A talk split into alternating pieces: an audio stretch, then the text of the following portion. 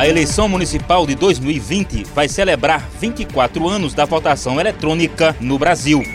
Neste pleito, o Tribunal Superior Eleitoral, TSE, vai utilizar cerca de 470 mil urnas. São mais de duas décadas de sistema eletrônico de votação em vigor.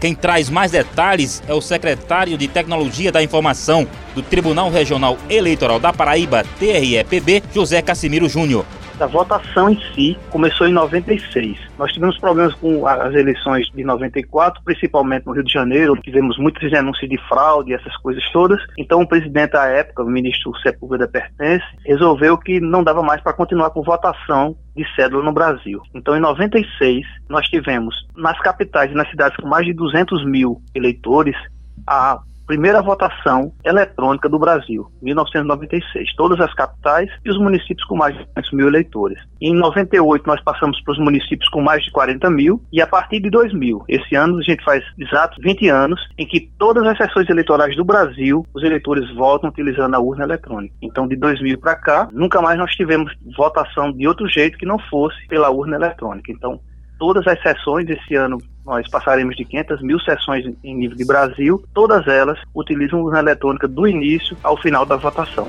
Ele falou da experiência com esse tipo de votação. É um divisor de águas. A Justiça Eleitoral tem sua história dividida entre antes da urna eletrônica e depois da urna eletrônica. Uma votação extremamente célere, segura, transparente, a gente entrega o resultado para vocês. Logo no finalzinho ali da votação, com duas, três horas, a gente já sabe quem ganhou, se é prefeito, se é vereador. No eleição geral, você já sabe quem é presidente, se vai ter segundo turno, se não vai. Então, a votação é extremamente rápida. Apuração instantânea lá, o, o mesário, quando digita o código, já sabe o resultado daquela sessão, já fica com a via do BU para ele, para poder depois conferir o resultado que o TRE divulga, que o TSE divulga. É cheio de diretivas de segurança, nós colocamos várias coisas, o que existe de melhor e mais seguro no mundo em termos de segurança da informação, criptografia, cálculo de hash, tudo aquilo que oferece segurança no sistema bancário, no sistema de Receita Federal, por exemplo, a gente usa também, tanto nas urnas eletrônicas, com certificação digital e tudo, quanto também nos sistemas de apuração, que é o que a gente pode chamar de background, né, aqueles que ficam ali por trás, para fazer a totalização.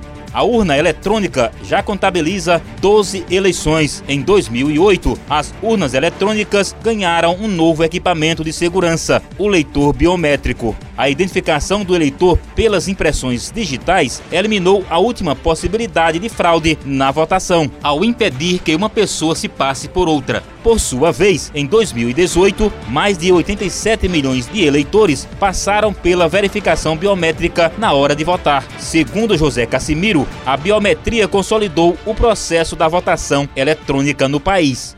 A biometria é a cereja do bolo. Todo mundo olha para a biometria só olhando para a votação. Mas antes de olhar para a votação da biometria, você tem que olhar até para o cadastro do eleitor. Porque antes a gente fazia um, o que a gente chama de batimento, saber se existe outro José Casimiro Júnior no Brasil inscrito como eleitor. Então a gente olhava para a biografia, nome, data de nascimento, nome dos pais. Agora não, agora a gente faz o batimento pelas digitais. Então, no momento em que você se inscreve eleitor e coleta suas digitais, a gente já faz um batimento para saber se no Brasil existe outro eleitor com aquelas mesmas digitais. Como a gente sabe que a digital é única, exclusiva, exclusiva, a gente garante a unicidade, ou seja, você não tem como se inscrever hoje no Cadastro Nacional de Eleitores duas vezes. Mesmo que você falsifique outro documento com um nome completamente diferente e faça tudo diferente do que você já tem, a gente vai te achar pela biometria. Então, a biometria empresta essa segurança, e para mim é uma das, das mais importantes, porque aí a gente consegue limpar o cadastro, expurgar do cadastro aqueles caras que tinham duas, três, quatro certidões de nascimento e por isso tinham dois, três, quatro títulos.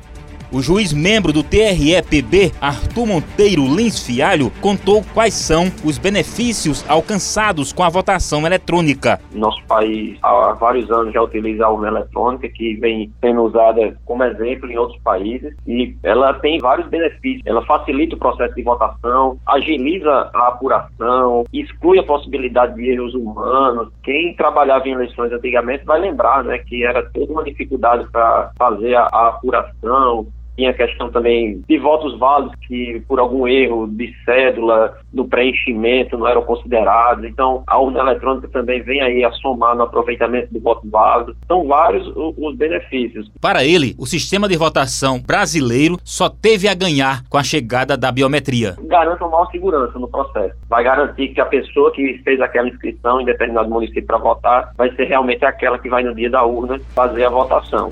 Este ano, a identificação biométrica não será utilizada nas eleições municipais, marcadas para os dias 15 no primeiro turno e 29 de novembro no segundo.